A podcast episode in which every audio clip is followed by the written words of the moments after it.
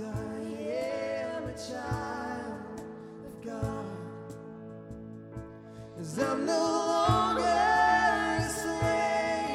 to fear. 'Cause I am a child of God. Thank you for joining us today at River City Church, a church living in love. If you have a prayer need, would like to speak to a pastor, or have questions about today's message, please email us at info at rivercitysmyrna.com. For more information or to give to the ministries of River City Church, please visit our website at rivercitysmyrna.com. We hope you are encouraged by today's message. God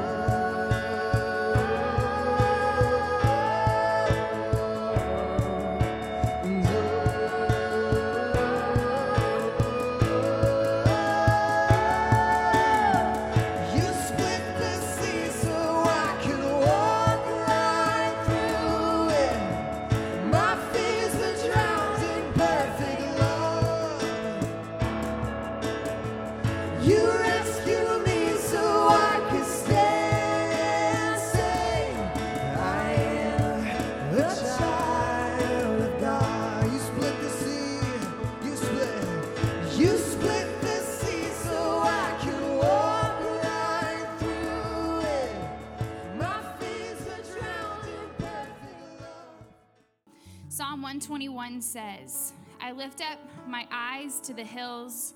Where does my help come from? My help comes from the Lord who made heaven and earth. He will not let your foot be moved. He who keeps you will not slumber. Behold, he who keep- keeps Israel will neither slumber nor sleep. But the Lord is your keeper, the Lord is your shade on your right hand. The sun shall not strike you by day, nor the moon by night. The Lord will keep you from all evil, he will keep your life.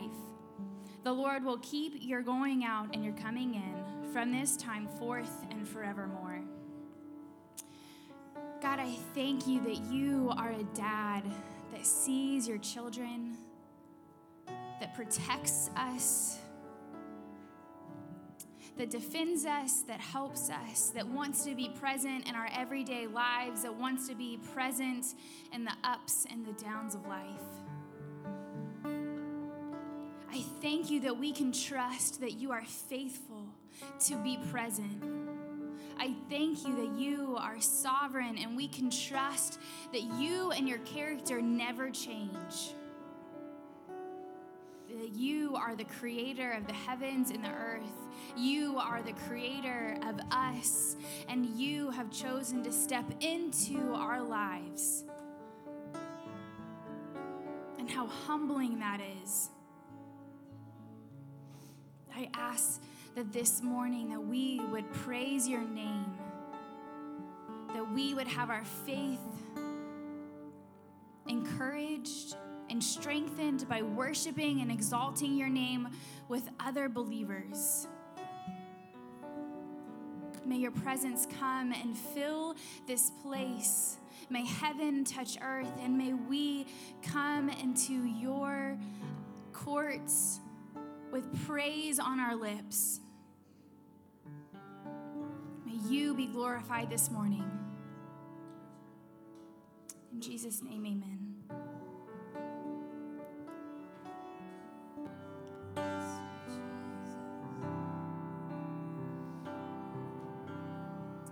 If you will grab the hand of someone next to you, make sure you're not not holding a hand, please.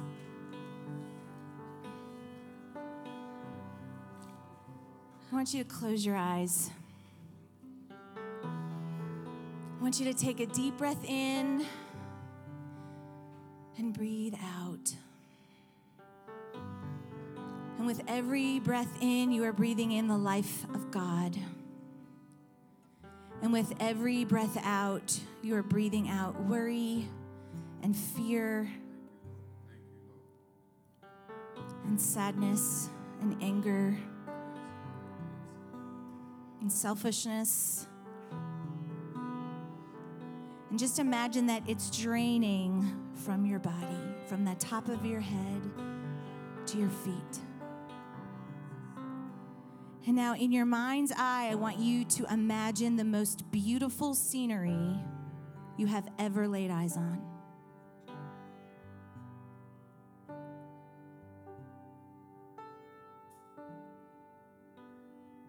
What do you see? What do you smell? What do you feel on your skin? What can you touch? And then you invite into that scene the Father and the Son and the Holy Spirit. What do you feel as they enter? What do you do with them?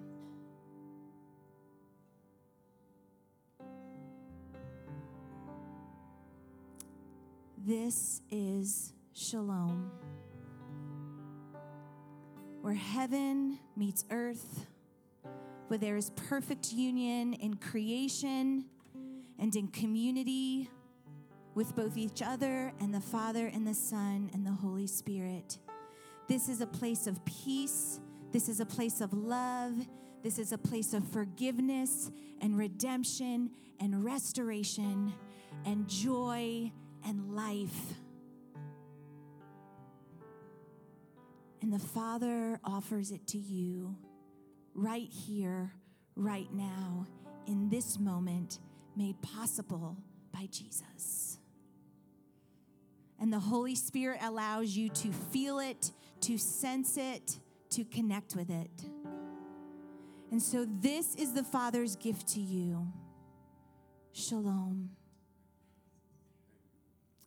And so, Father, may our hands be open to receive the gift that you intended from the creation of the world. You intended us to live and thrive in shalom, that we would live with purpose, that we would live with calling and with destiny, that we would live in communion with God and each other. And this is what every day you are redeeming in and through the body. And so, as we receive shalom this morning, may we prophesy in the streets and in our homes and in our community and our family that there is a better life, that there is shalom even now and even coming. And we thank you that all is possible with God. That where there is no hope in this world, there is hope in you. That there's always an open door. That there's always more for our hands to be filled with and our heart to be filled with. We thank you for the possibility we have in Christ Jesus. Oh God, we're grateful for each other, for this community, for this city. May us live intentionally and missionally to give out what you have given to us. In Jesus' name, amen.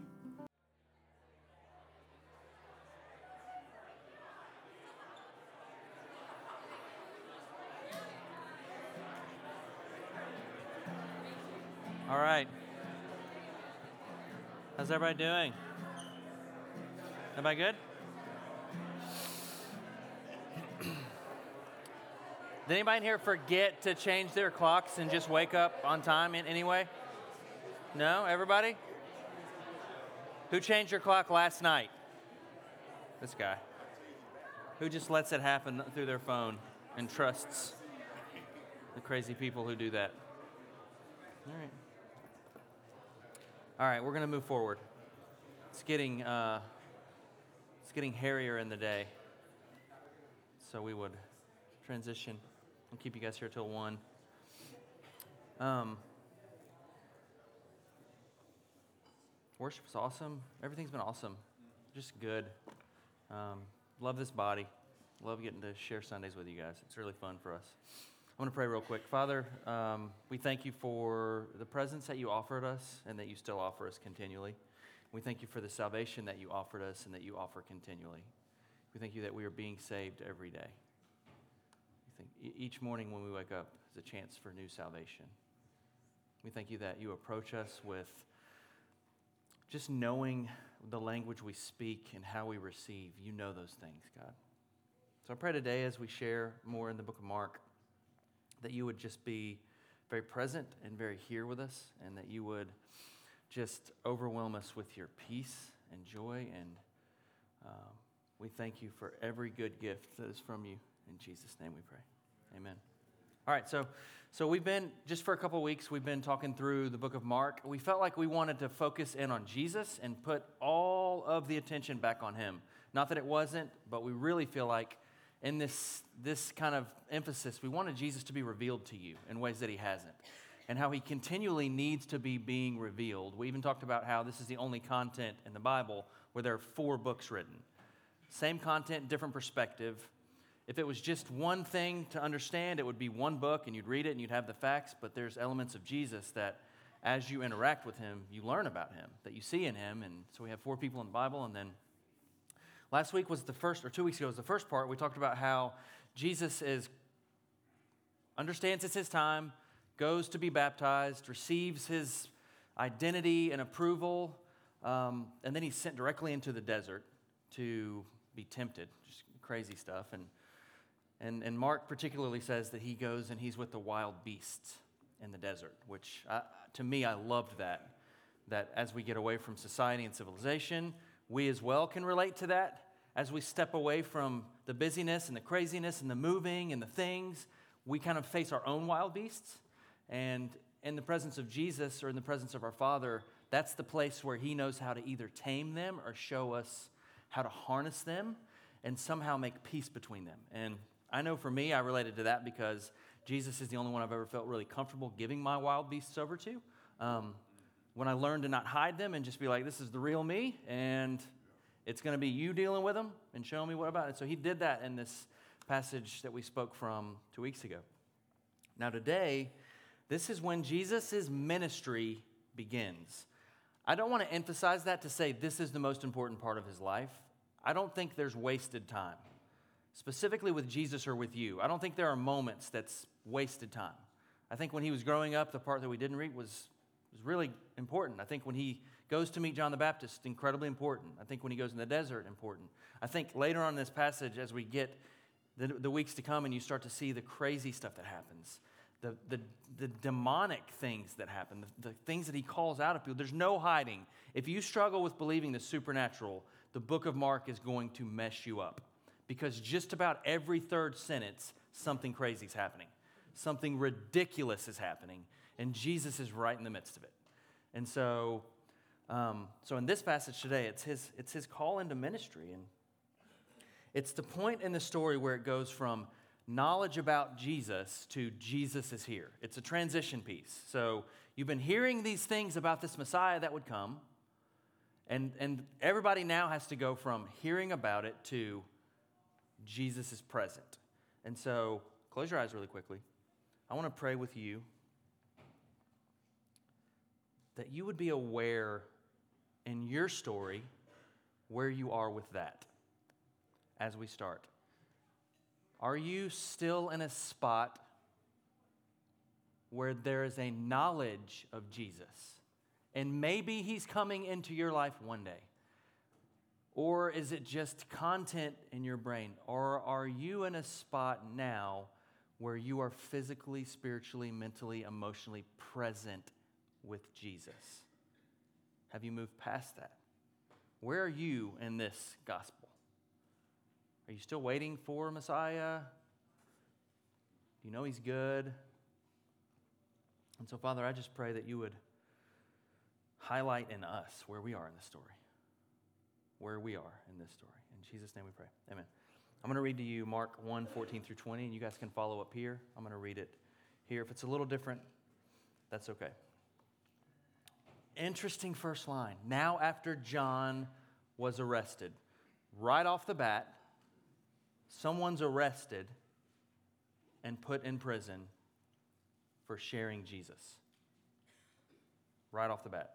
Jesus came into Galilee. Interesting to note, this is where he left to go to the desert.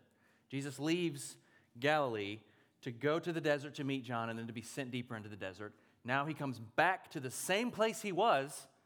Why wouldn't he have just started before, right? Like, how many of us have started like at the wrong time in the right spot?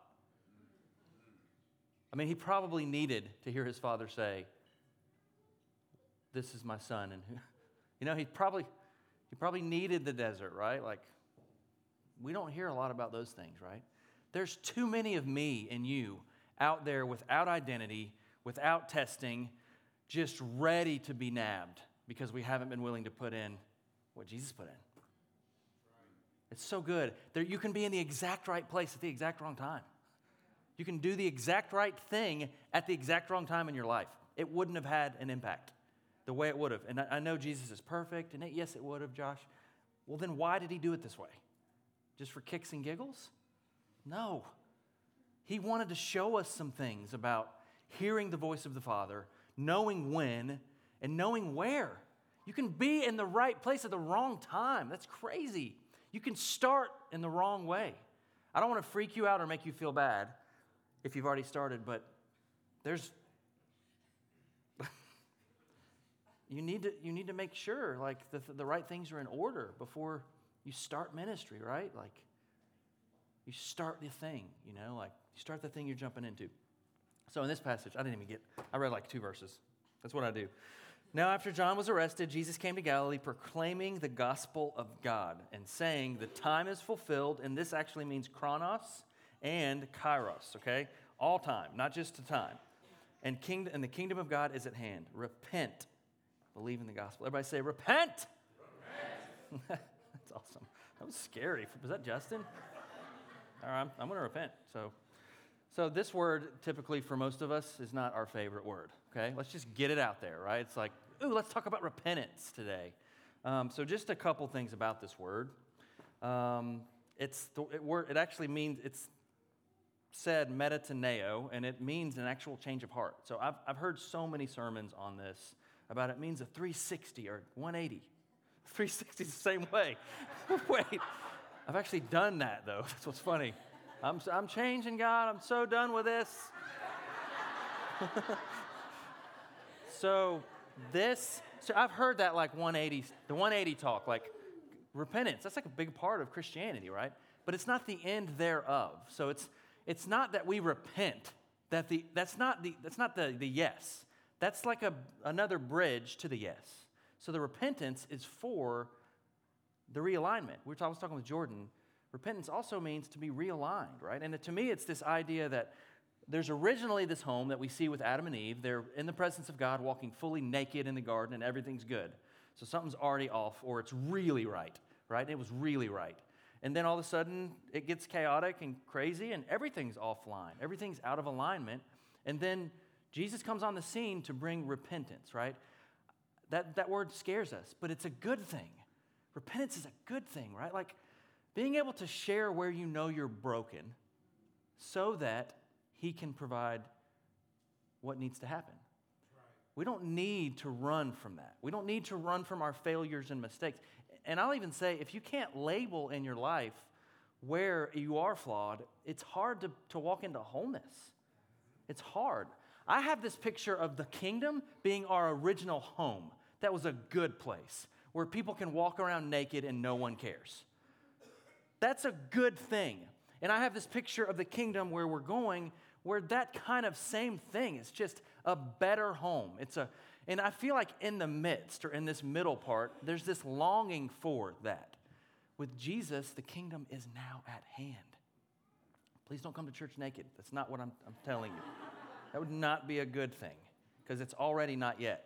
There's no, there's no yet nakedness, right? But there is this idea that Jesus comes with this new home. And when he starts to preach and teach, he preaches on repentance, not because he needs you to stop, but he needs you to understand what he's bringing. He's bringing you a new home, a better home that people will drop their nets and leave their families for. Not out of hate for self or out of judgment, but out of a bigger yes that's like, why would I not choose that? This is so much better. And so today I'm going to carry on again. I did it again. Another two verses. Passing alongside the Sea of Galilee, he saw Simon and Andrew, the brother of Simon, casting a net into the sea, for they were fishermen. And Jesus said to them, Follow me, and I will make you become fishers of men. And immediately they left their nets and followed him. And going on a little farther, he saw James the son of Zebedee and John his brother, who were in the boat mending the nets. And immediately he called them, and they left their father Zebedee in the boat with hired servants and followed him. So, this is the only gospel that doesn't give any story to this. The other gospels talk a little bit more about how these, these disciples had actually been following Jesus around. Like earlier, they had been following him around, like watching what he was doing. And so it's not just like, hey, you come. They had already sized him up, seen him, understood what he was about. They had already kind of accepted that he was a, he was a rabbi. And so in this moment, they're not just getting up on a whim, they're they're wanting what, he had, what they had seen him doing. They're wanting to be a part of this. And so they get up and leave everything. And so, one of the things about this gospel that you're going to notice if you, if you jump into it, everything Jesus touches changes. And there's not like a good person or good version of a person that doesn't change. Even those people come with questions, their questions are changed. There's no person Jesus ever walked up to and said, Perfect. Just do, do everything you're doing. There's not. Even, even the smartest were had to have this moment when the real Jesus entered the scene where something was going to change. And I think in this passage, the two things today that I really feel like I want you to interact with, just because I feel like Jesus wants to come fully into your life, in our life. There's two different views here of how Jesus is received. The first is to arrest anything connected to him. And so something had already been building and already settled. The systems and structures politically were in place, the religious structures were in place, and they had a system that when Jesus came into that or was introduced to it, their immediate reaction was to protect or alleviate. To arrest something, there's got to be some kind of a better understanding of this, but to arrest something is to completely take it and remove it, right? Like to arrest this is to remove it from having any influence anymore. So you see right off the bat, this structure starts to come and play a role. And the response to Jesus in the society with different characters throughout this gospel, they're all going to be a part of maybe this structure or this system that's been built, are going to do their best to keep Jesus from entering and doing what he wants to do. So that's one view. And I mean, I think it's easy for us to look now back and say, well, those guys are stupid. Why would they do that? And it's easy to be like, to demonize them, like, yeah, I mean, it's Jesus. Like, you're stupid. It's Jesus. Why wouldn't you just let him come and do Jesus stuff, right? He's because it challenged everything about what was in their life. And everything that they had worked their lives to set up was now, because of Jesus, going to be restructured. So I'm going to be honest with you. We probably relate more closely to the people arresting Jesus here than the people following Jesus. And I can easily put myself in the positions where I have decided the messenger that God has sent me the John the Baptist or the Holy Spirit in my life, that I'll arrest that. Okay, I heard you, but that is going to take too much for me to say yes to. I will put you over here. So when we start to look at these passages, I just hope we can look at it real honestly. Because it's easy to say, we follow Jesus, because we all have a t shirt and go to a cool church, if it's not this one. We all understand the gospel, and Jesus is the good, and the enemy is the bad, and we're, we all are Team Jesus, but like the moments where real Team Jesus surfaces is when real Jesus is in your life and he says things like, Come and follow me today. Today. I understand that you have a family. This is where it gets crazy with Jesus, guys. I understand that you have a good job, but I am now in front of you saying, I have a better way. And then we have the choice to arrest that, put it over here, or do like the crazy other people in this passage do to respond and drop their nets and follow. See, these people have a job. They had not gone on a campaign to figure out how to seek Jesus, right? This is, I was talking to Sarah about like a lot of our dreams, right, have been put to the side for something pretty pretty plain and simple, but that provides a good life for us. But like I, I just have this feeling, even in this room, there are so many people fishing right now, and you're gonna fish the rest of your life. And you're gonna be okay with that ordinary because it's providing something for you. Some kind of structure is in place that's already there, right? Like the religious system. It's a structure, it's helpful. I'm with my family. I've got a net. I can make money doing this. While Jesus is saying, there's a bigger dream. There's a bigger dream, right? What if I tell you to walk away from all of it? The Jesus we meet in this part of this passage is telling people to walk away from everything, not because they're idiots, but because there's a better home. And some of the people here decide, I'm not going to walk away from stuff because my home is better. And they don't even know that they're wrong. And that is like 90% of our Christian culture. Him saying, You don't get it. I'm offering you so much more.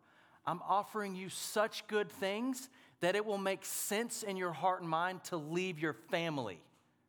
That doesn't even register with us. That it will make sense to leave a good paying job. I'm offering you that. And so I, I feel a lot of, I just, these guys that get up and follow, it's not that easy. Like, oh, come make you fishers of men. We know the stories are like, let's go fish for men. We're with Jesus. They still don't know that he's going to, these, they don't even have any idea what he's going to do. They're just like, this guy's great. We're going to follow. My heart's leaping. He's going to eventually die in front of them. Like, they, they don't know. They don't know. We don't know. But we do have what they had. We have a messenger sent to us to prepare the way for Jesus.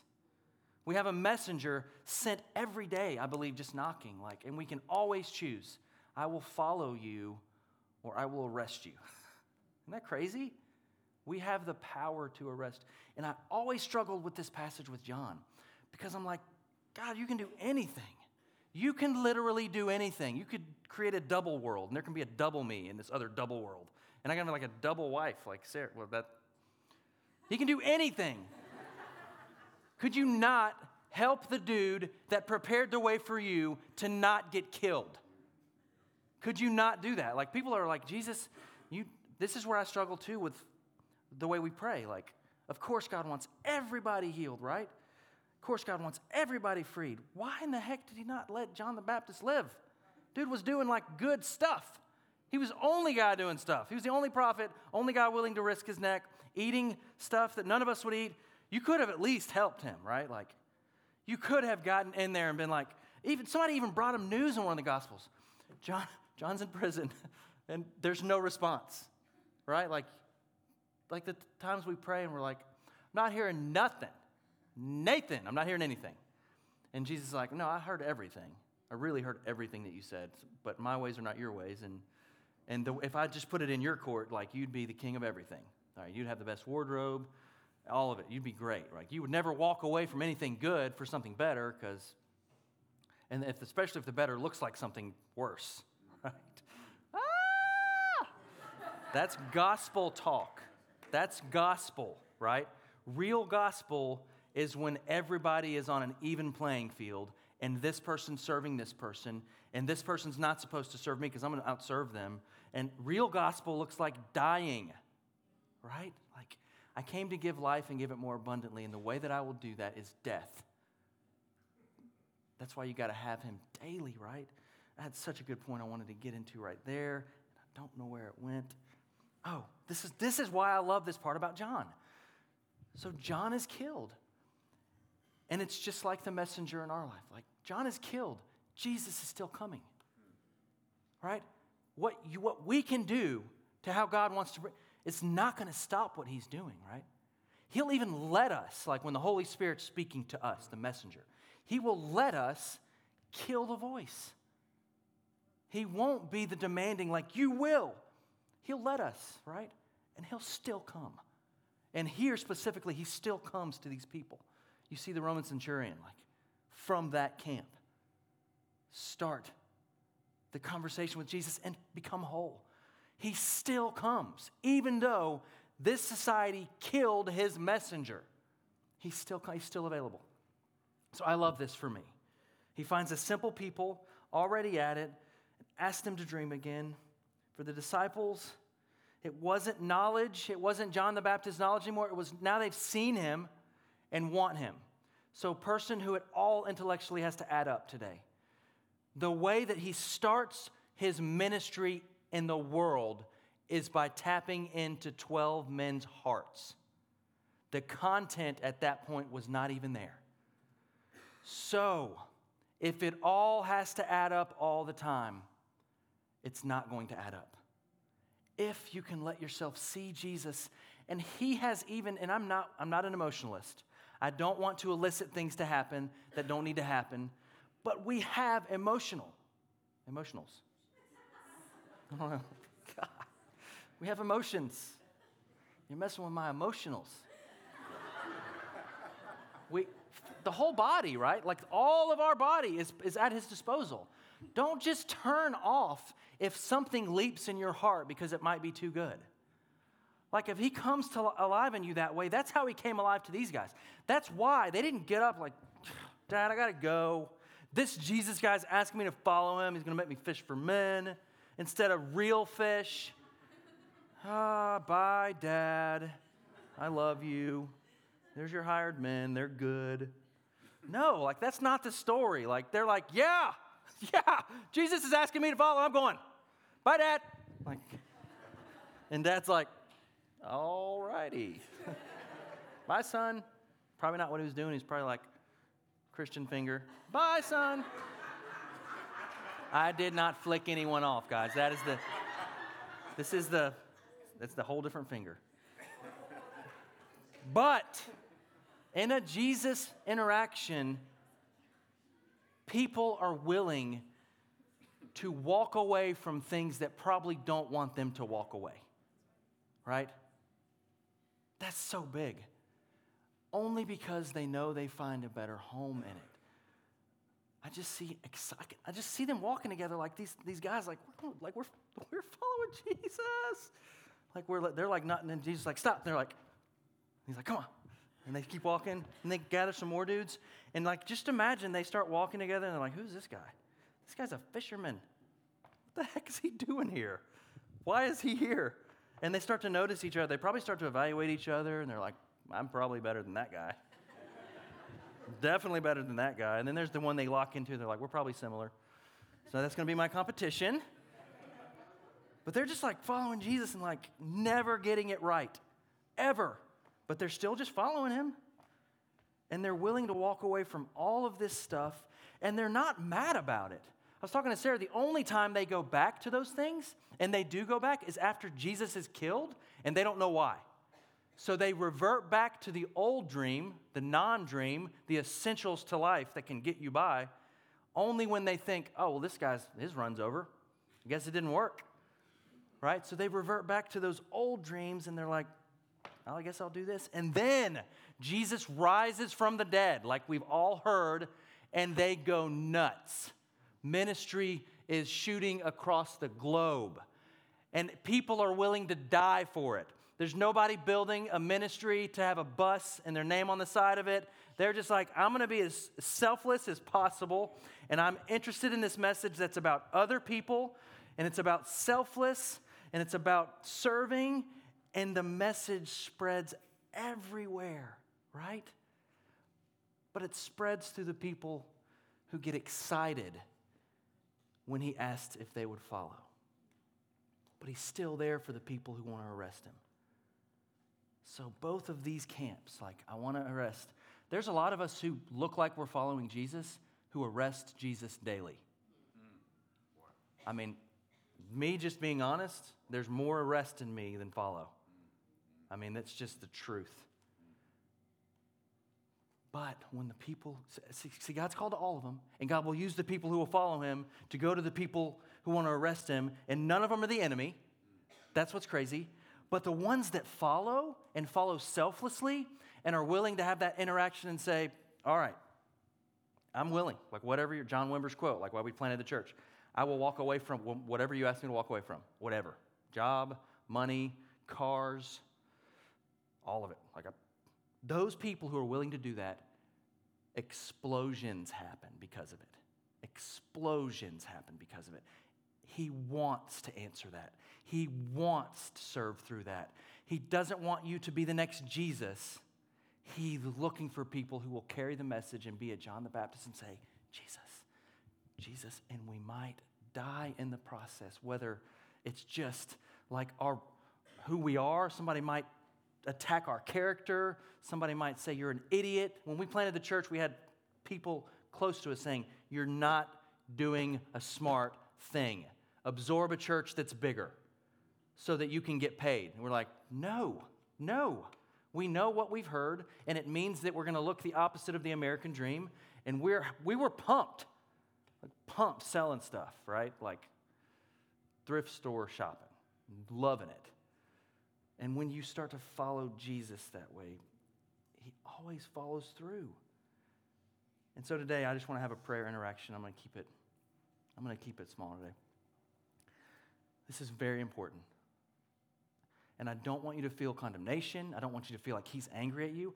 I never have a picture in my heart of angry Jesus unless he's looking at systems that are harming people. And he's always angry to me in those. If somebody's being unjustly treated, I just think Jesus is right there on the front foreline because he's always taking, taking the, the benefit of the person being hurt, persecuted, the other, the sufferer, the, the orphan, the widow. He's always right there, right? And I think he's angry at the systems. But when I imagine him approaching me, he knows how to do it in such, such grace that, that it makes me leap a little bit. It makes me think. So, so when I ask you this question, answer it honestly, in your heart, with your eyes closed right now.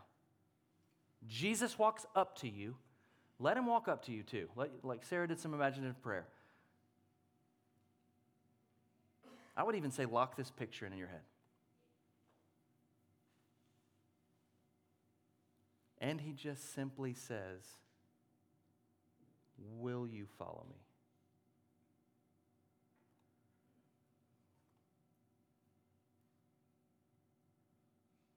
Now, notice the response in your heart. Are you afraid? Or did you get excited? Don't run from either. Don't pretend like either's not happening. I think if people in this room are really honest, I think a lot of us are almost instantly fearful of what we might have to give up. But then we don't have to respond by arresting him. We can put our hand in his and trust. And before he would even ask you to do that, he would need you to see what the disciples saw something in him that says, Yes and amen all your promises are true. That in Christ alone, He is the source, He is the home. He is the home worth giving up for a better home.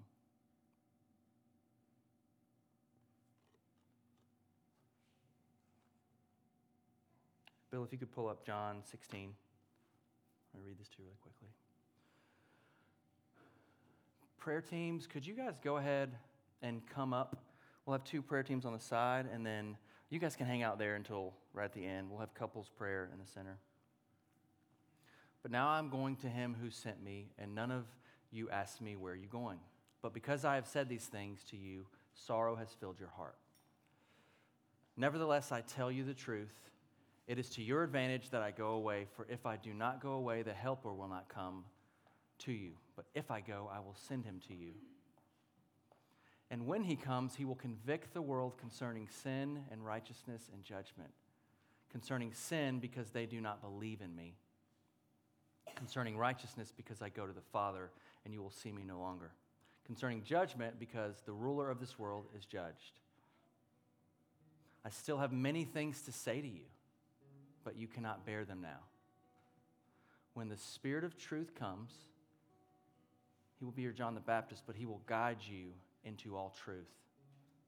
For he will not speak on his own authority, but whatever he hears, he will speak and he will declare to you the things that are to come. He will glorify me, for he will take what is mine and declare it to you. All that the Father has is mine. Therefore, I have said that he will take what is mine and declare it to you. So, Holy Spirit, you are our John the Baptist that comes to prepare the way for Jesus to be the center of our hearts and the better home. The one that's a movable home, that's not fixed to any location, but that's fixed to a kingdom through a human that is also God, Jesus, who is available at all times and always near, and who actually lives within us.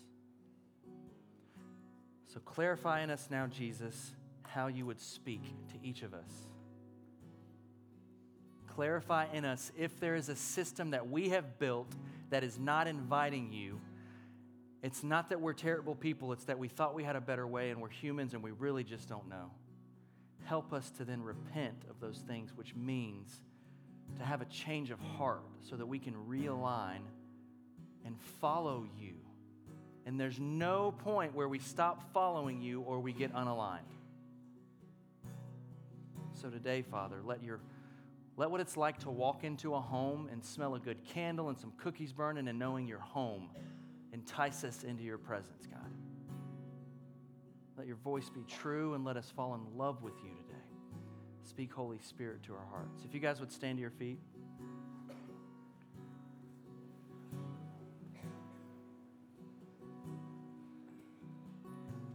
As we're in worship, just to be honest with you, for me, I always struggle with feeling like I'm keeping you guys here too long. I, I know some of you are going to be like, going to tell me why afterwards I don't need to do that. I, it's just me. I do. I'm always like, oh, they're going to be. But I knew in worship I was supposed to challenge you to sit in His presence right now. Some of you already have plans you feel like you got to get to. You really don't. I mean, you, it's going to lunch is going to happen. You're not going to not eat. Right? We're not in like the desert in Africa. So if if this space is calling you right now to spend time with your Father, I would recommend doing that. I would recommend being in His presence and seeing what He would say to you. So, Father, I just pray for the grace and peace to not feel hurried, God. Again, hurry is an act of violence on peace. We pray that we would walk in peace today. And even right now, what every person needs in this room, I pray that you would give. In Jesus' name we pray. Amen.